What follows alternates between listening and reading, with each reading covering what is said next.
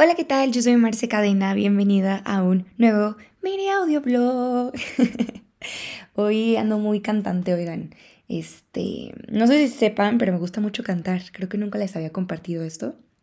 Y eh, antes de entrar al episodio, aquí va un chismecito hablando de cantar. No me lo van a creer, banda, pero eh, hice audición en Pequeños Gigantes. Esto es algo que no suelo compartir porque me da muchísima, o sea, pena, pero al mismo tiempo como que, no sé, me da risa porque de verdad yo de chiquita quería ser artista, de que cantante, bailarina. Estuve en gimnasia como, no sé, ocho años. Después me salí y entré a ballet. Entonces me encantó. Este, por motivos de, de mi familia y del trabajo de mi papá y todo, nos tuvimos que cambiar este, de ciudad a una ciudad que estaba más cerca de la frontera. Y en esa ciudad, eh, pues obviamente tenían muchísimo más la cultura de como de baile y competencias de baile, o sea, porque yo antes nada más iba a ballet a clases y ya.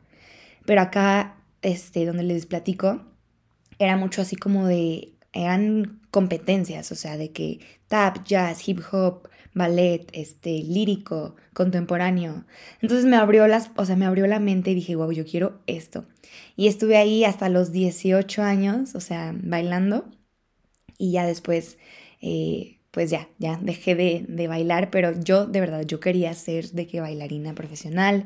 En un momento pensé ir a Bellas Artes a hacer audición, nunca lo hice. Eh, no sé si porque no confiaba lo suficiente en mí misma, no sé, muchas cosas. En esos, en esos tiempos todavía no tenía obviamente la madurez emocional ni mental que tengo ahora. Pero bueno, o sea, antes de, de ser Marce diseñadora, iba a ser Marce bailarina, artista, slash cantante, slash este, famosa en alfombra roja. que digo, uno nunca sabe las vueltas de la vida. Me sigue encantando bailar, me sigue encantando cantar. Eh, nunca tomé clases, siempre me quedé con ganas de tomar clases de canto, porque pues obviamente canto así de que en la regadera ya. Pero siempre me, siempre me llamó la atención. Y también tocar, tocar piano, eso siempre quise. Y eso seguramente sí lo voy a hacer. Eso sí es, está dentro de mis, de mis listas por hacer. Más bien, está dentro de mi lista de cosas por hacer.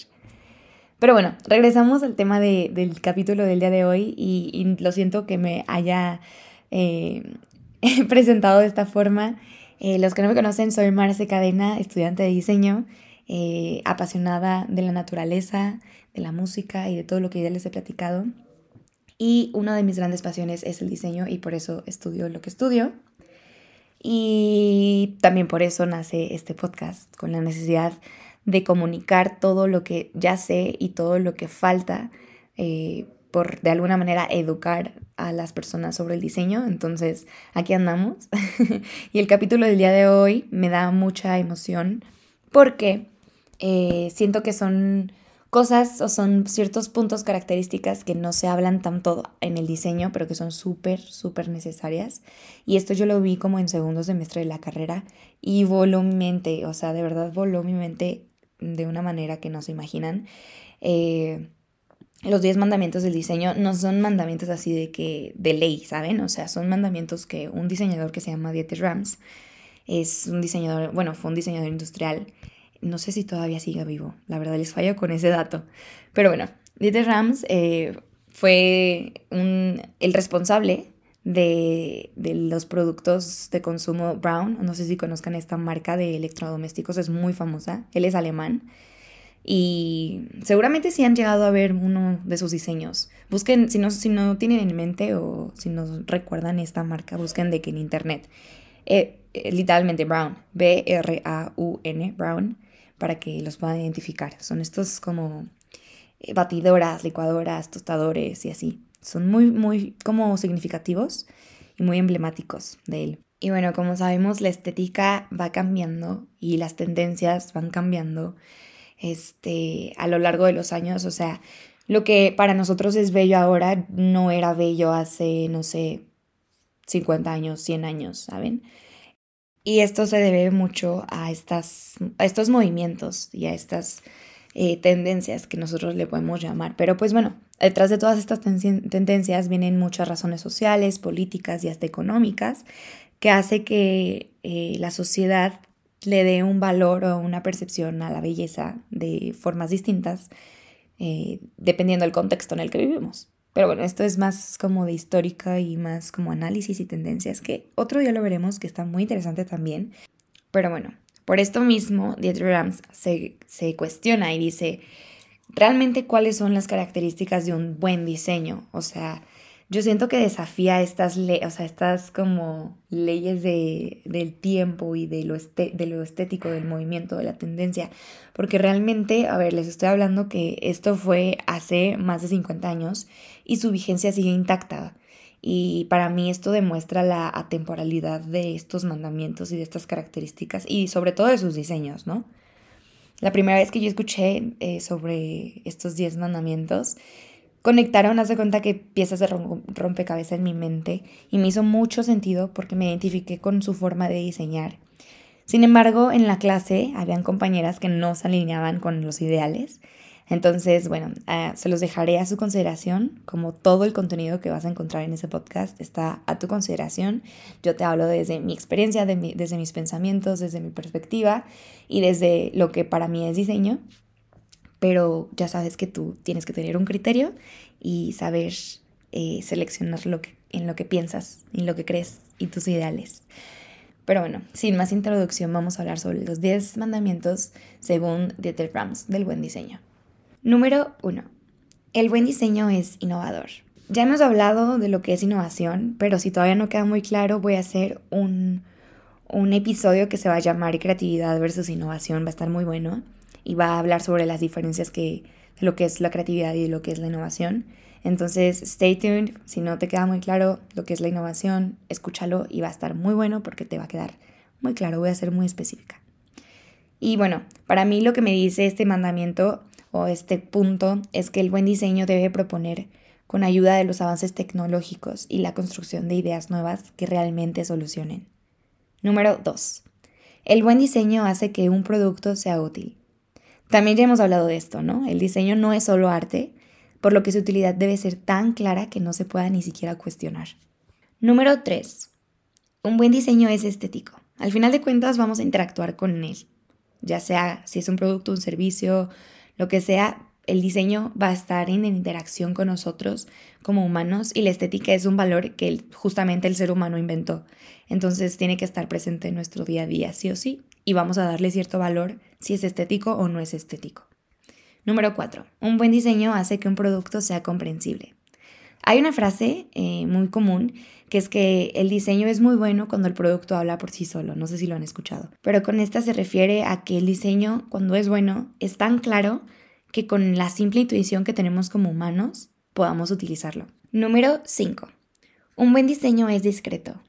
Con esto yo entiendo que no es necesario recurrir a lo decorativo para resaltar, para diferenciarte, sino que se cumpla la función y sea como una herramienta. Número 6. El buen diseño es honesto. No puedes cobrar lo que no vale. Cuando me empezaron a pedir trabajos de diseño siendo freelancer, recuerdo que me preguntaba si lo que cobraba era mucho o poco y mi hermano me dijo que si mi trabajo lo vale, entonces es lo que cuesta.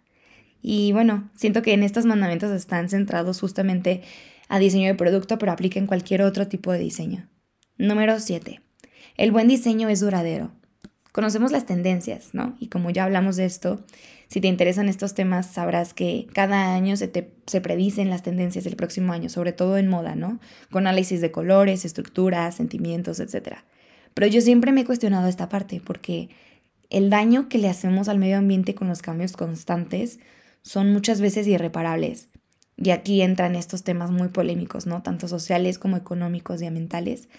Pero bueno, vamos a dejarlo a otro episodio. Como ya les dije, estaría súper padre hacer un episodio de tendencias, pero me voy a esperar porque quiero invitar a una persona especializada en tendencias que ya tengo en mente. Número 8. El buen diseño es minucioso, hasta el último detalle. No sé si les ha pasado que usando cierto producto o servicio o incluso alguna plataforma, se llevan sorpresas, ya sean buenas o malas. Y, estas sorpresas buenas es que hay detalles muy simples que hacen nuestra experiencia muy bonita y agradable y que sea diferente. Bueno, pues a esto se refiere Dieter con este punto y que se debe de pensar hasta en los pequeños detalles y aparentemente pueden ser insignificantes, pero pueden elevar o hundir un diseño. Número 9. El buen diseño es respetuoso con el medio ambiente.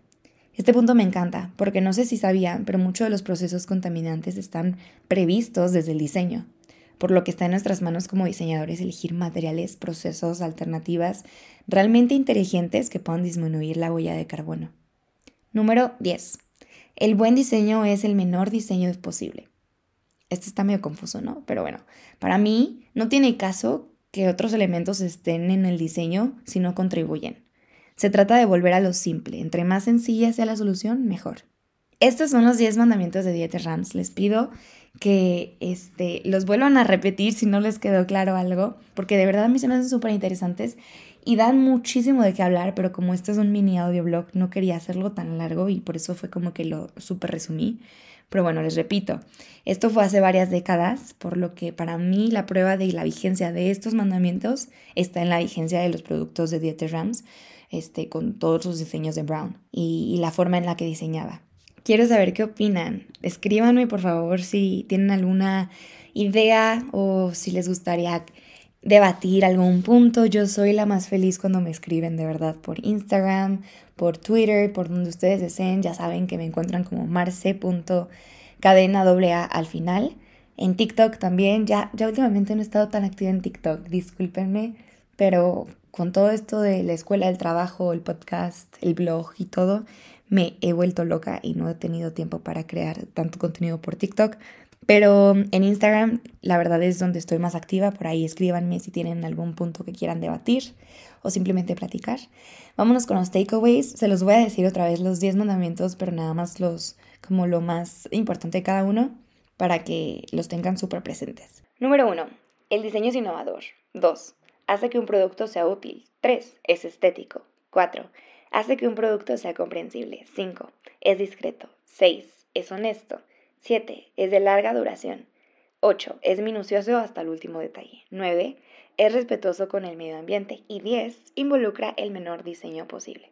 Muchísimas gracias por escuchar el episodio del día de hoy. Espero que les haya dejado algo o que hayan aprendido algo o que se hayan quedado pensando en algún punto de estos que platicamos y reflexionando y que habrá conversaciones en su vida.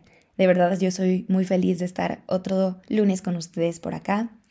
Y ya saben si les gusta este episodio o si piensan que puede ser útil para la vida de otra persona, eh, les pido que se los puedan mandar y que lo puedan compartir en redes. Yo ahí voy a darles un like, me etiquetan para poder verlos, por favor.